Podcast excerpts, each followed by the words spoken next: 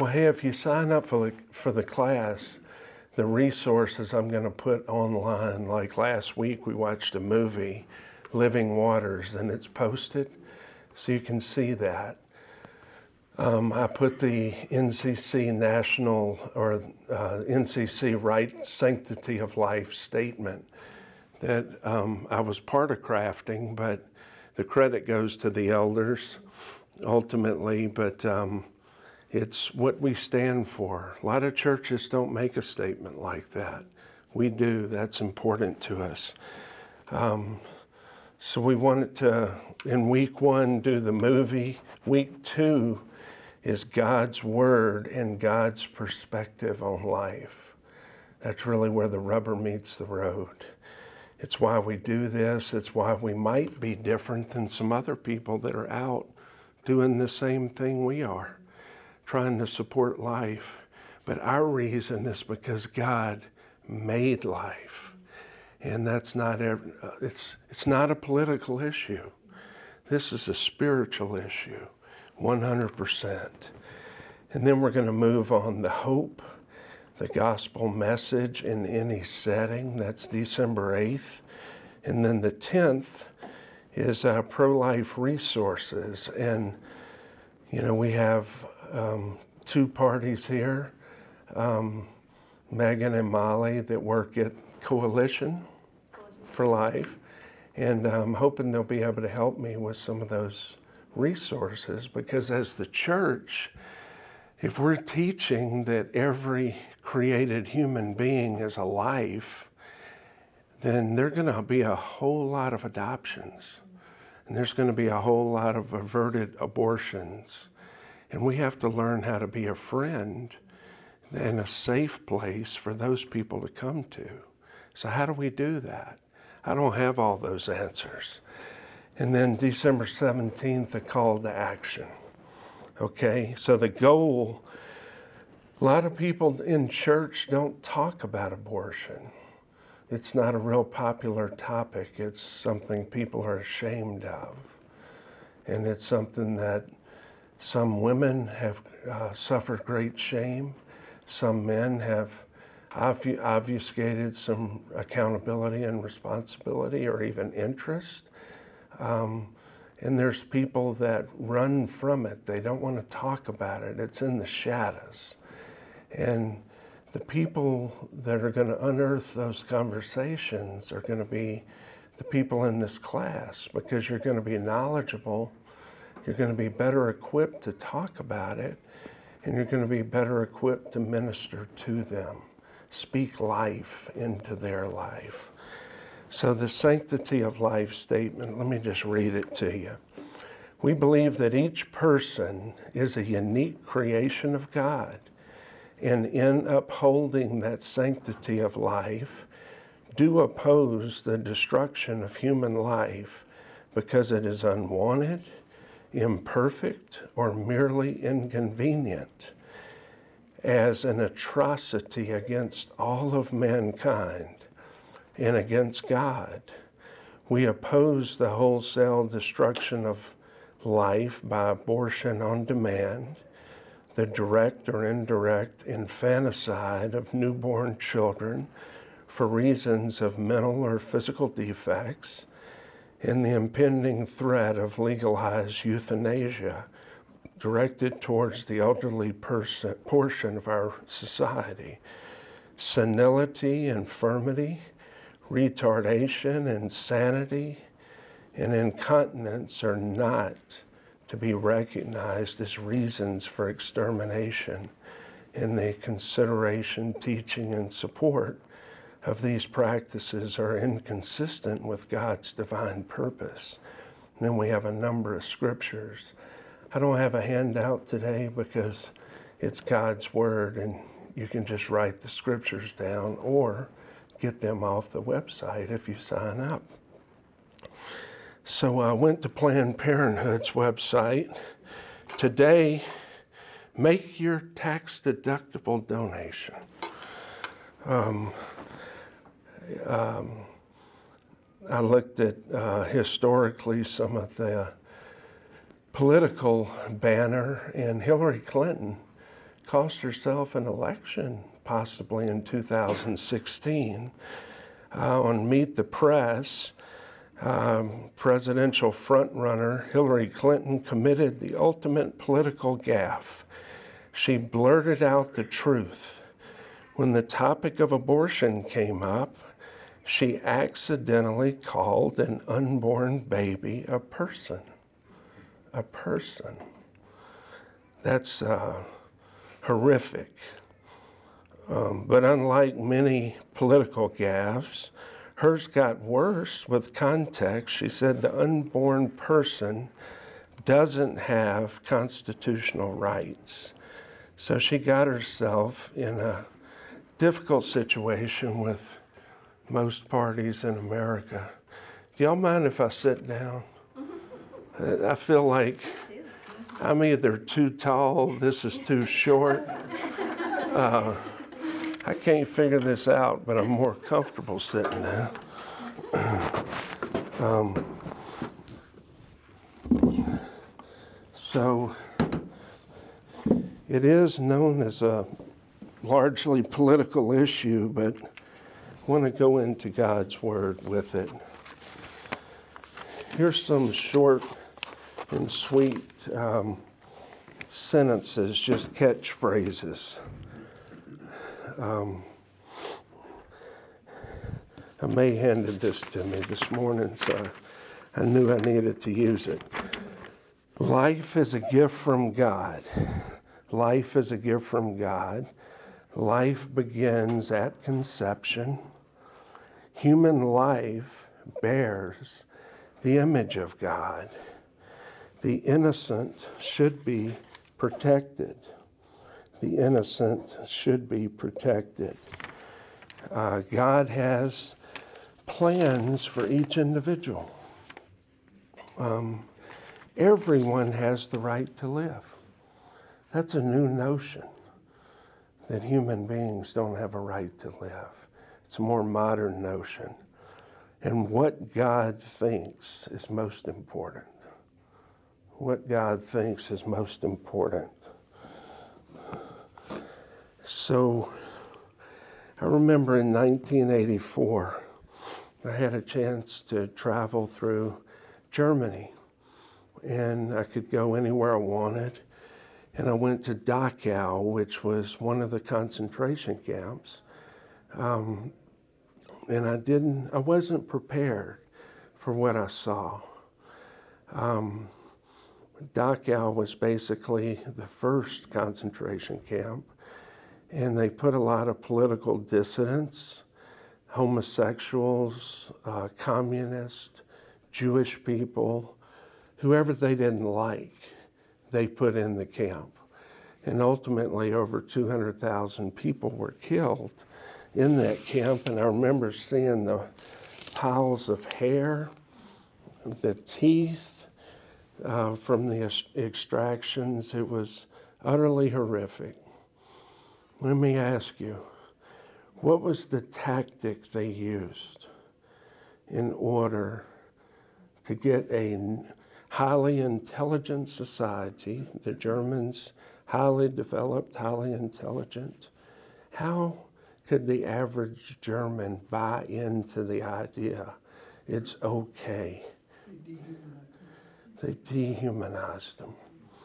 And that's the first thing you always have to do with abortion is dehumanize the victim. If you can make that baby something less than a baby, then people won't step up. When they went over into Russia, a couple of hundred million people were dehumanized. 25 miles from here, it's a shame to say, but Dred Scott, uh, a slave who was suing for his freedom, was dehumanized. He was turned into property instead of a person. It can happen that easy. We can dehumanize quickly and it can have catastrophic results. So, the first step is dehumanize. We had Roe versus Wade, in 1973. How many abortions do you think occurred from Roe versus Wade through the year 2015? Anyone know? 63 million. You know, how many people died in World War One, the war to end all wars? It's about 20 million people. How about World War II? About 50 million people. So we've really wiped out a generation of people. A generation of people.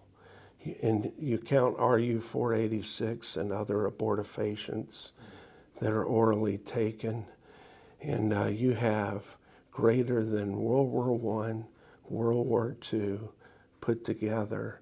And quite frankly, if you added up every war, I, I think it would far exceed it. Um, so, a practical definition refers to dehumanization as the viewing and the treatment of other people as though they lack the mental capacities that are commonly attributed to human beings. So they were less than human, they were subhuman. What do you think's happening over in the Gaza Strip? You have subhuman uh, mentality on life. It's okay to kill a Jew um, because they're a Jew. You know, that's how this happens. And I, I think ultimately, the Nazis had a T4 program, which was kept in secret, and they took babies and they took other um, people that may not have been fully developed uh, mentally or physically, and they would sterilize them because they didn't want any more of them to be produced in their society. It's tragic. What's really tragic is America is highly committed by law and by practice to this form of mass murder. It's no less. This is the United States of America. And that's really the bottom line. We pride ourselves on humanitarianism, but we're in a murderous cycle of violence that makes the Holocaust look mild. There were six million Jews killed. Um, listen to this. In the United States, nearly two million babies are aborted a year. Okay? Every third baby conceived now is being murdered. Every third baby. Among married women, abortions now exceed births.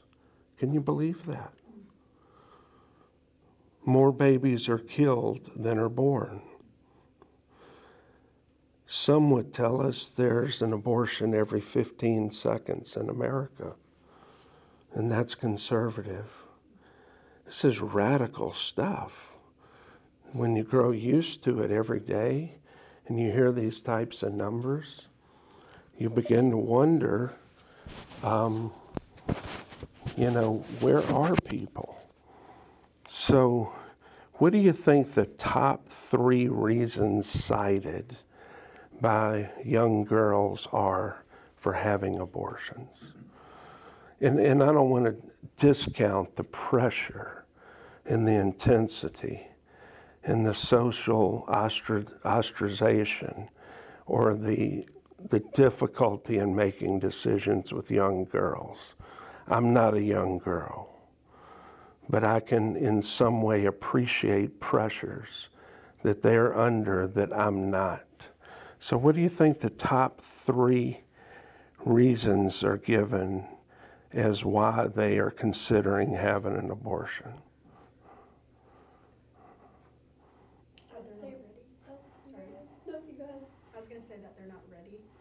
They're not ready? Okay, that probably fits. There's not one with that title, but I think it fits probably all three of these. Um, one of them is they're not ready to afford raising a child. So that's one of them. A second one would be they have a belief that having a baby would interfere with work, school, or the ability to care for dependents. Okay? Legitimate life challenges. I get it. Um, there are other challenges that women face every day, and they are issues that the church must step in and address. So we must view these women through a lens of grace, just as God sees us. You know, I can say, I've never had an abortion. She's never had an abortion. You know what? We've sinned. We've all done things we're very ashamed of. We've, we've hurt in this life. We've stepped over God's boundaries and we've needed, a forgive, needed forgiveness. There is no sin that we have committed in this lifetime that if we repent and believe that our Savior paid for it on the cross, that that sin is not dealt with. He took it in our place. So the good news is there's nothing you've done or I've done or anyone hearing this has done that has to keep them locked in shame and guilt for the rest of their life. They can walk in freedom. Jesus said, When the Son sets you free, you are free indeed. That means all the way free, without hesitation, no looking back. Okay, so that's the good news. Um, you know, I've thought just watching President Biden die, I mean, not die, I'm so sorry. Um, the ultimate faux pas, I'm sorry. No, I went to, I've, I've watched him trip around a lot, you know, we see that on the news. And, uh, uh, you know, I've even had the thought with Dianne Feinstein and some, hey, they're going to start um, implementing euthanasia. Because at some point, I'm not going to be able to contribute enough because of my mental acuity or my ability to walk around and hold an office. And that could happen to any of us. Where's it going to end? When you lose your value for life, you lose your total perspective. I think I men- mentioned this, and it's worth re mentioning. Women fear churches as places of judgment and shame when they need help and support the most. Why is that? Why is that? Anybody have a comment? Why would you fear the church? Fear of judgment. Yeah. You don't fit in, or people are whispering about you. Well, that's not how it's supposed to be. We need to treat people like Christ treated us with great mercy that was deserved but not given, and great grace, which was an undeserved gift. Um, you know, it's also interesting as I was looking, an abortion's about $400 an adoption is about $40,000. Why is that? Maybe we can have some people within the church that have experienced both of those uh, entities talk to us about it. Any ideas? Is that by design? I tell you what, a girl that's 13 without parental uh, permission can go over to Illinois and have an abortion right now, to my knowledge. Now that's tragic. I had five older sisters growing up in the 70s. I couldn't imagine something like that being available. Um, so let's look at Scripture. Someone read Genesis 1:27, if you would.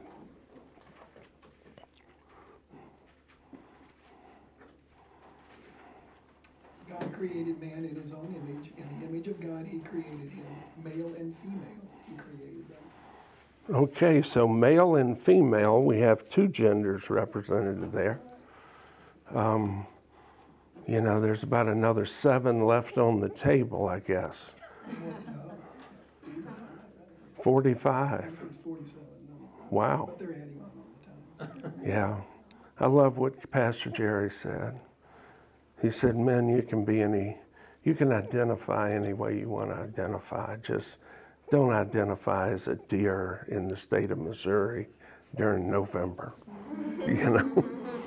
um, so, so the reality is, God created man in his own image.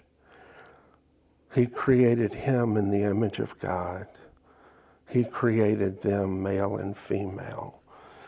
God has created every man and woman in his own image. What does that mean in his own image? That we, have a mind, we have a will, we have emotions like God. Um, he talks later about kinds producing kinds. You know, if you have, we have two dogs, King Charles um, Cavalier, King Charles Spaniels. It's hard to remember the the uh, the type, but I remember the price. It wasn't cheap. Um, about a thousand a pop. Ten years ago. Welcome. And so, bottom line, um, dogs produce dogs. Human beings made in the image of God produce human, human beings made in the image of God. We're excited to have you here. We're just jumping into some scripture. Uh, Exodus 21 22 to 25. I can take this one, it's a little longer. And then somebody next be uh, set. Uh, May you want to do 139, Psalm 139, 13 to 16. When men get in a fight and hit a pregnant woman so that her children are born prematurely, but there is no injury, the one who hit her must be fined as the woman's hus- husband demands from him and he must pay according to judicial assessment. If there's an injury, then you must give life for life, eye for eye, tooth for tooth, hand for hand, foot for foot, burn for burn, bruise for bruise, wound for wound.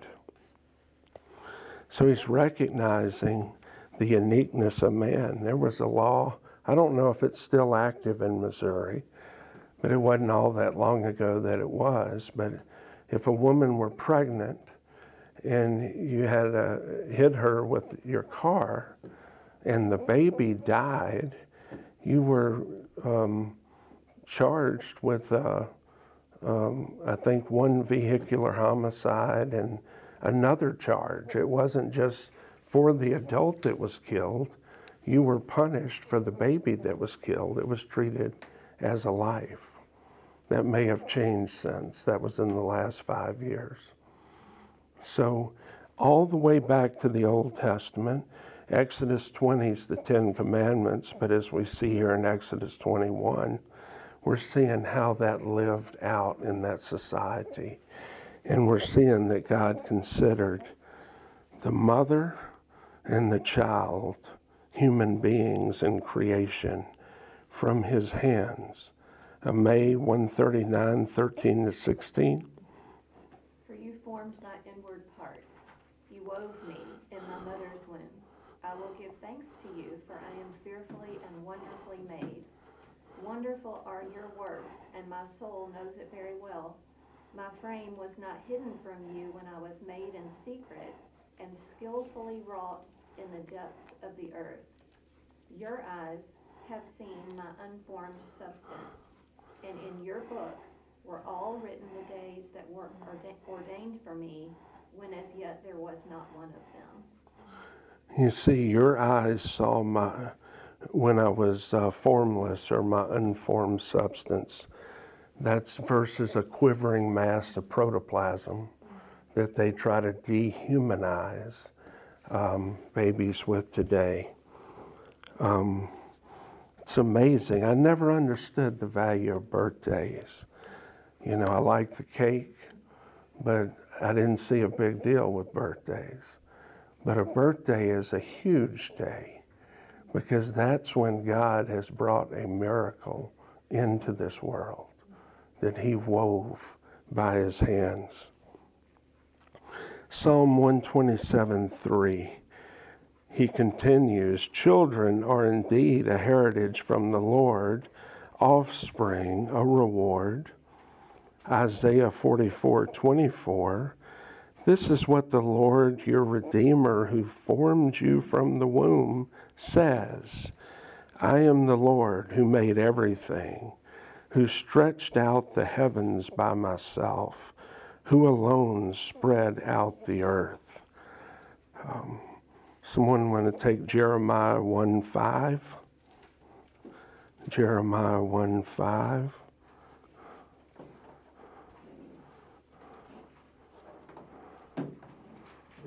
Jeremiah 1 5. Before I formed you in the womb, I knew you, and before you were born, I consecrated you. I appointed you a prophet to the nations. Thank you.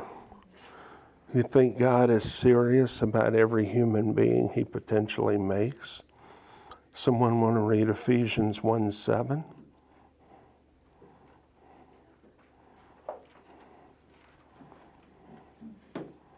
Ephesians 1 7. In him we have redemption through his blood, the forgiveness of our wrongdoings, according to the riches of his grace. Okay. So he laid down his life for the lives that he has created. Laid down his life. That's an amazing thing. And we take it so easily. So, what about abortion? The word won't appear in the Bible. Uh, God's word is not silent, however, when it comes to the sin of murdering children in the womb. In fact, there are several biblical principles we can look to that shape how we think about this horrific sin. So, number one, every person is created by God. I'll read the first one. It's never an accident. God personally creates every life. Psalm 127 3 says, Behold, children are a gift from the Lord. The fruit of the womb is a reward. Over and over in Scripture, we see these scriptures. Genesis 16 2. Anybody got it? And the next one will be Genesis 17 16. And the next one will be Genesis 28 18. So 16 2. I got it. And Sarai said to Abram, Behold, now the Lord has prevented me from marrying children. Go into my servant, it may be that I shall obtain children by her. And Abram listened to the voice of Sarai. Okay. So God controls the function of creating children. Genesis 17 16. I will bless her, and indeed I will give you a son by her. Then I will bless her, and she shall be a mother of nations. King of peoples will come from her. Wow. Genesis 20 18.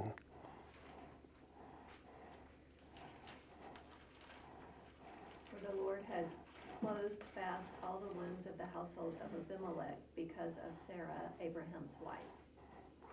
The Lord is in total control. Genesis 25 21.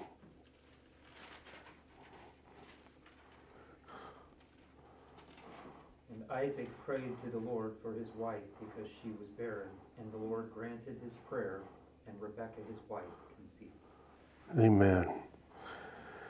So, in the midst of Paul's powerful sermon in Athens to the philosophers and the Areopagus, the apostle claims God's creative power and control. In 17, Acts 17 24, Paul calls him the God who made the world and all things in it.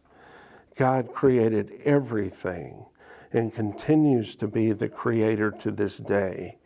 Nothing, including man, has come into the world apart from his creative power.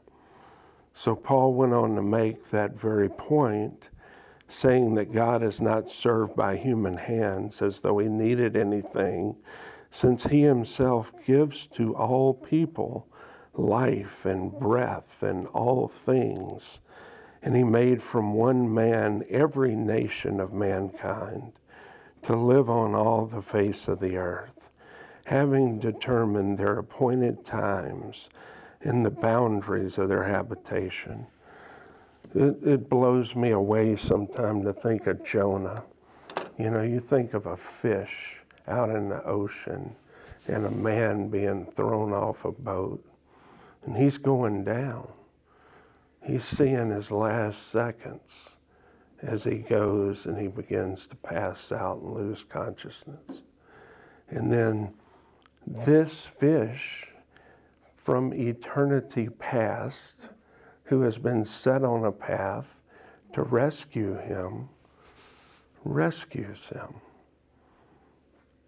Jonah. That amazes me. God always shows up. He is the creator. Okay, so no biological accidents.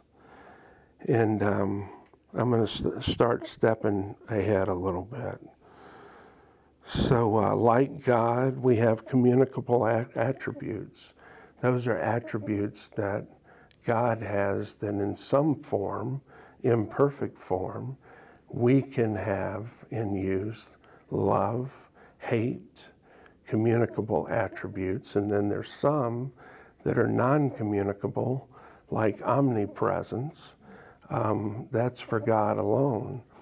But we are made in the image of God, man and woman. We're not simply a lump of expanding human tissue.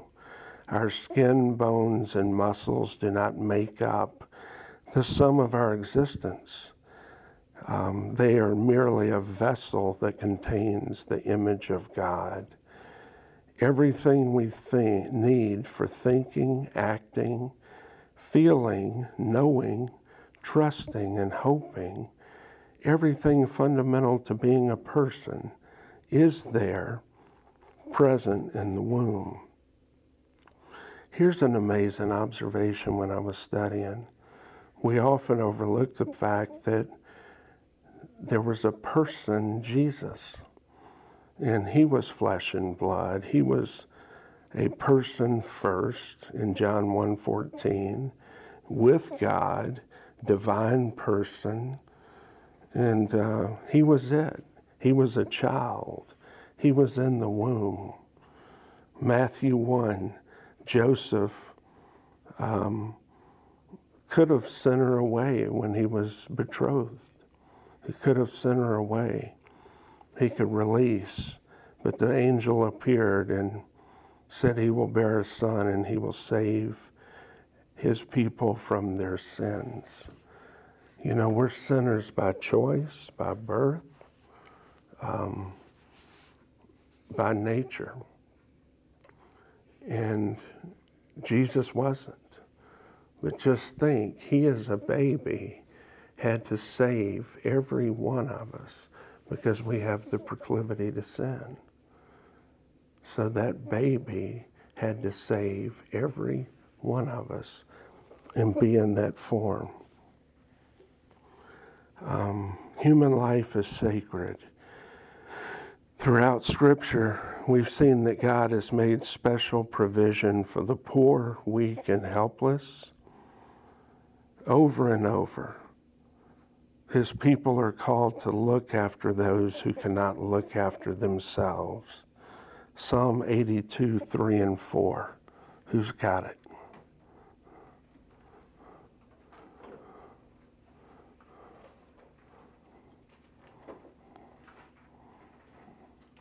Vindicate the weak and fatherless. Do justice to the afflicted and destitute. Rescue the weak and needy. Deliver them out of the hand of the wicked. Okay. So when we talk about weak or more helpless or defenseless, there is none more than an unborn child. So, how are some of the ways, what are some of the ways that we can contribute as people at New Community Church, inside and outside the church, in order to influence this process, this horrific process? What are some of those ways? May, can you be the scribe? Thank you. Vote correctly. Okay, vote. We know it's uh, not a political battle, but it is a spiritual do. and it is something we can do if we're 18. Um, I don't even know if you have to be registered these days. So, um, Just just- just, a joke for the sake of the recording. Okay, so vote. That's right. And and it really is the issue in my mind. You know, if somebody's gonna advocate for butchering children, I wouldn't vote for them for dog catcher.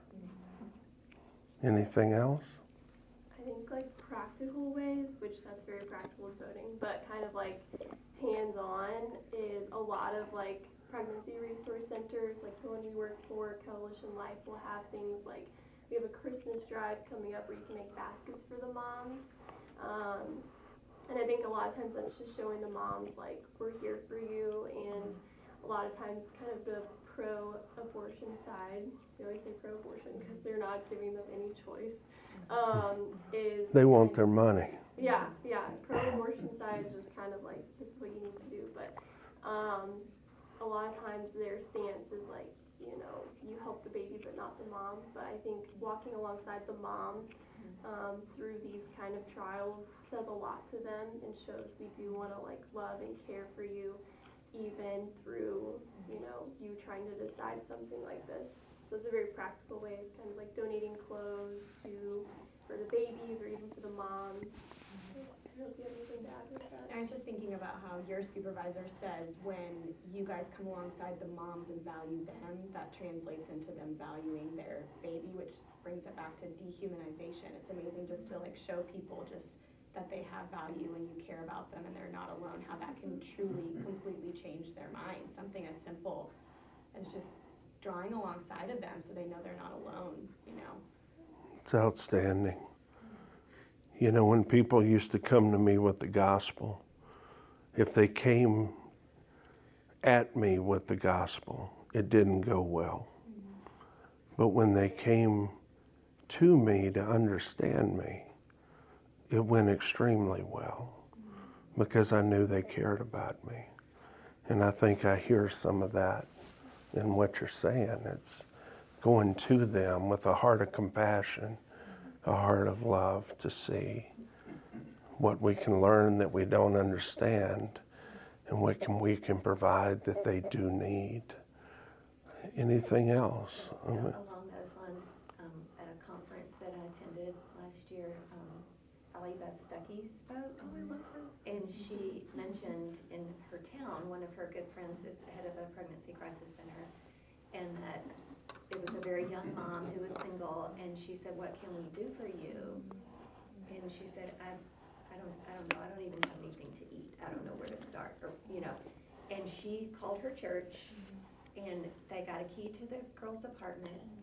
They furnished her apartment, baby bed, furniture, full refrigerator of food. And when she got home, she walked in and just started weeping and said, no one has ever for me like this. Who are you? Like, you don't even know me. Mm-hmm. And she said, they said that it opened her heart so much, and they started inviting her to church. Hey, what are you doing next Friday night? That she mm. came to Christ. Yeah. Was the kindness that opened the door. I love too that there was such like a stepping into needs, because sometimes I think in the body of Christ, we can be guilty of like waiting for someone with a need to come to us and beg for help, instead of just being like, okay, if you are in this category of poor, weak, and helpless, you without a doubt have needs, like, let's step into them, instead of waiting for the person to crawl up to us and be like, help, like, just like, we know you need help, so let's offer it, you know? I, I think sometimes we can be too passive as we see people in need and, you know, sit back. Absolutely. See a need, meet a need.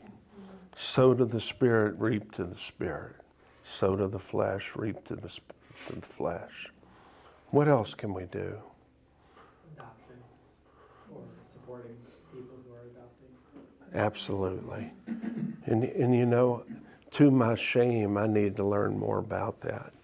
I know it, it costs 40 grand.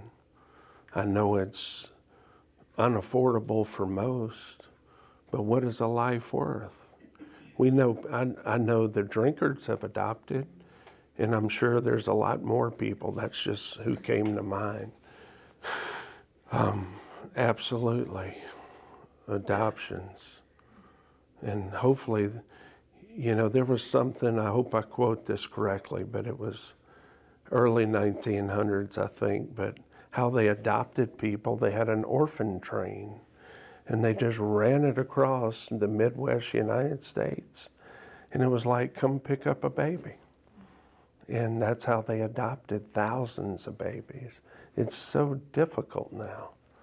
And I, I can appreciate the safeguards that should be associated with it. But uh, at the same time, that just seems so unaffordable. But God will make a way. What can every person in this room do? Yeah, Let's say we could pray. yes, Uh, It's, prayer is a great reminder for what you've mentioned just, you know, a few times in just the last 30, 40 minutes. And that is, he is completely in control of everything. And, and I know that when I have a lack of prayer in my life, it, it's hard for me to remember that, that God is in control. And despite all the cruddiness we see in the world around us, he knows what's going on and has it completely under control. But, you know, beyond our own personal feelings, we pray for these young women that are going through these challenges. We pray for the people like Megan and Molly that are ministering and serving these young women, and even pray for the women and men that are working in these facilities that are offering abortions, know, that their hearts can be changed and understand what they're doing. that's a great point. Great point. Sometimes it's us versus them. You know, ultimately, it's God's people and a lot of sinners. You know, quick story you remember Albert Pujols? Um, we moved here from Mississippi. Everything in Mississippi was football. Uh, We didn't know what a baseball was at the time. So we came here and were rather lost. And it's like, there is no football. And, um, but I went across the uh, river and some group, I can't name if it was uh, coalition, but they had a, a, uh van with a nurse uh, in the van where they could do a um, ultrasound. And his wife was over there at the time. And so a young lady went in and saw the heartbeat. And she said, I can't do it. Can't do it. And um, the, the um, machine had yet to be paid for. It still, there was still like a $36,000 balance on it. So I went to my church and they allowed me an opportunity to stand up and just tell the story and see what might happen. And um, I, I told the story. I must be a good storyteller or I got lucky, one or the other. But she called me and said, Albert is driving to Kansas City and he wants to know how many machines you need. He wants to buy a bunch of them. And I said, Well, you know, I only need one machine. I wish I'd have known how to use more of those machines, but there are people with the resources that can get involved and do God's work through means that are impossible for most of us. So, uh, anything else? You know, I think about listening in our engagements. Um, you know, that, that video we watched last week, or that the rest of you will watch this week, it was based in California. And in that state, people are much more open than Missouri about talking about things like this. And these girls are talking about it like it's something funny.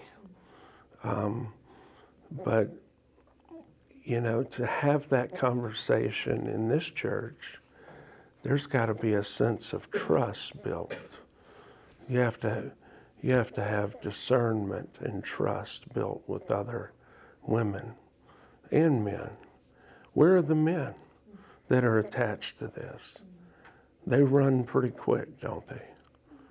You know, in the old days, I had five older sisters.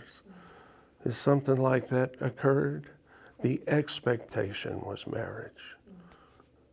You know, now you couldn't find them with the search warrant. They don't want any responsibility. And God can forgive that too, just like He can forgive every part of this process.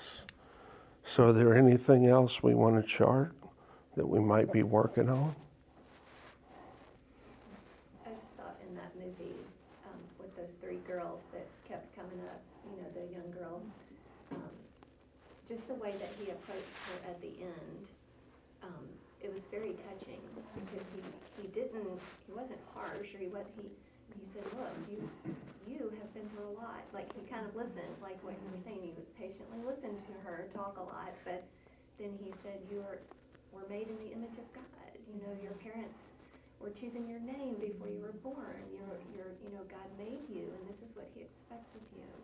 Just the way He had, He treated her with love, mm-hmm. and I think that's what opens the door for someone to even be willing to listen. That's right. I had a friend this week who's four years younger than I, and I went to high school with him, called me out of the blue. His wife died of an aneurysm. He has six kids, age 8 to 17. And um, how's he standing? You know, he's standing because of Christ. That's the only way we can stand in a situation like that. But God is concerned about every circumstance in our lives, even Alex's Achilles. I love the day towards Achilles. He was in here teaching, or, or the day after, and um, that impressed me.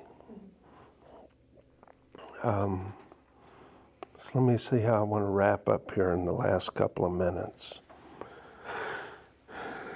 Um, I'm just going to read. You know, one of the things that a take on this that we may not have thought as much about. You know, when when we go to um, David, David um, in Psalm 22, 9 and 10, David writes, Yet you are he who brought me forth from the womb. You made me trust when upon my mother's breasts. Upon you I was cast from birth. You have been my God from my mother's womb. And David was convinced that he belonged to God even when he was still inside his mother's womb. And so that confidence is the reason he could react to the death of his own child when the words he spoke in 2 Samuel 12 and 13 I will go to him, but he will not return to me. So it's that statement from David that actually gives us great hope that when we lose a child um, that we anticipated and that we knew God had made and had formed, that that child is safe. That gives us great hope what David wrote. He said, I will go to him, but he will not return to me. So God's overruling grace protects infants who die and takes them to glory. Even these babies that are butchered, and how horrific this is, we can trust God even in that process to have mercy on those babies. And we can participate with Him in the process to be a part of His kingdom and do wonderful things. So I'm, I'm going to leave it there with any questions. Any questions? Okay. I really enjoyed it. Thanks for being so participative. And uh, I'll put I'll put everything I say online, and that way you have it as a resource if you want to look back. Um, John MacArthur wrote a book, and I don't want to say it wrong, but I think it's safe in the hands, safe in the arms of God, and it, it talks about the safety of these babies even when their lives are taken, and um, it gives us hope. And I think the prayer piece, if we do a study on prayer, if our prayers are aligned with the prayers of Jesus Christ, we move mountains, not necessarily rocks. I have a sister that deals with depression a lot. And I call her sometime and she can't do much else but lie, lie there.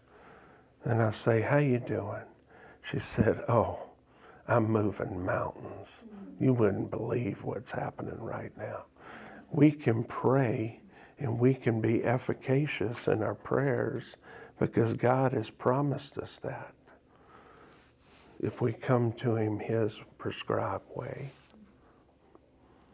Okay? Thanks for coming. I appreciate it. And I hope this topic will equip us ultimately. Um, I'll just go back to the number one thing I wrote on this page um, and leave it there. I can't find, uh, so our goal, we want to be the best equipped people inside of NCC to minister to God's people and outside of NCC to minister to the world.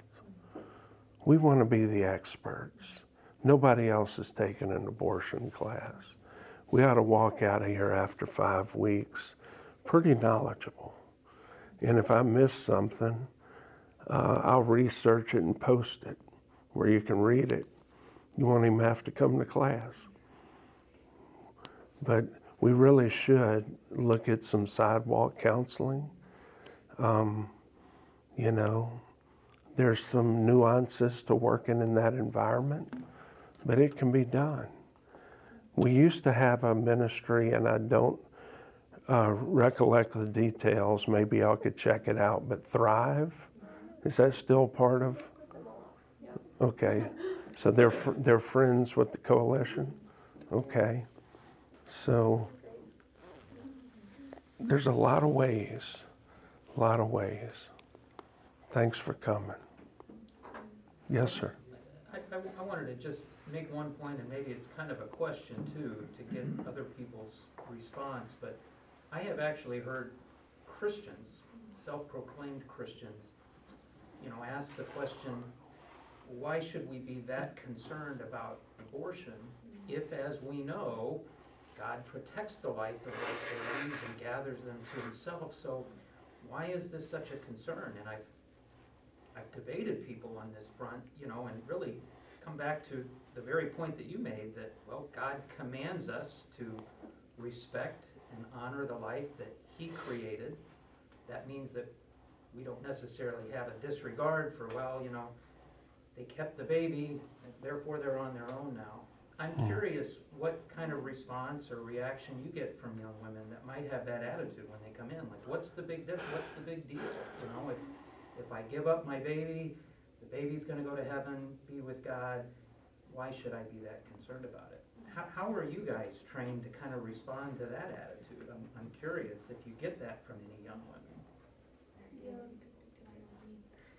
I don't know if, I don't know if I've like had them say specifically like, you know, I know they're gonna go to heaven. Mm-hmm. It's more of just kind of like, they're not gonna feel it or it's not gonna hurt them and they'll be out of pain quickly. Um, but I think a lot of times like the root, and I don't know if you've noticed this too, like talking with women on the sidewalk, when you like kind of get to their root, like the values that they have, like they all are aware like this is this is murder. And when you trace it back to their main values it doesn't align. You know what i mean? And so it is hard because talking to a christian it's easy to say but this is this is a child created in the image of god and you can defend it with that with these women a lot of times it is like this this is your child like this is part of you that you're killing you know don't know if you would have more to that. I haven't specifically had women say, I know it's going to go to heaven after this, but I'm sure Christians would have very different responses, you know, about abortion than the women who don't know Christ, you know. My initial response is the Lord laid down his life for his bride. He knew they were all coming. He laid his life down for them. Um, so there's no greater love than one who would lay down their life for a friend. And um, that's what he's teaching us in today's sermon, I think. So. Well, this is wonderful, Jared. Well, I was also. I'm not saying this is what. It's more just kind of a devil's advocate kind of thing. Because I, I feel like the position of God is going to save the kids is more of just like an inference based on what we already know about his character. Because we mm-hmm. know he's so gracious, like, how could he do that? And, you know, you brought up the passage about David and what he says about, you know, his son, how he's going to go to him but I, I don't know if there's anything specifically in scripture that like guarantees that if you know what Yeah, I mean. I do, yeah. So I, I don't know. I, I'm almost kind of taking like the the standpoint of like because we don't know for sure. It's like I, I don't know if we can like confidently say like hundred percent like that's Mhm. what happened. It's a, it's a source of potential comfort, Yes. yeah, without a doubt. It, it's just like this.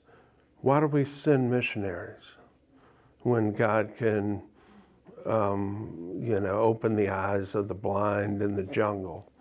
Why, why do I need to go out there and die? Because He's given me an opportunity to participate. Yeah. No, that's a good way of putting it. Same thing, really. Same argument with prayer. You know, Yeah. Christians can make the argument that, well, why is prayer necessary? If God is gonna fulfill his purpose anyway, why should I? Well, number one, God commands you to pray, and number two, you're missing the opportunity to be at work with God. That's right. I love what Ronald Reagan said, um, if I get it right.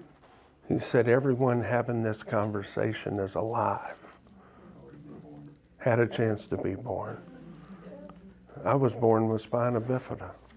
You know, back in that day, my parents wouldn't have made that decision to abort me, but a lot of them would. And um, have you ever seen a 4D or 5D um, image of a baby now in a have you seen that? If you haven't dial that up on your computer and you'll think you're having coffee with uh, that baby. You can see every detail. It's unbelievable it's just a person right father thank you for this time today with people that have a heart for protecting the innocent and God's people and laying our lives down, uh, Lord, uh, for their good, for your glory. And Lord, help us to make a difference from New Community Church, inside and outside of the church, hurting people, desperate people. Girls don't know where to go. They don't have sp- truth spoken into their lives. They don't have a support system. Help us to be that and have the privilege of being a part of saving some of your children. In Jesus' name we pray. Amen.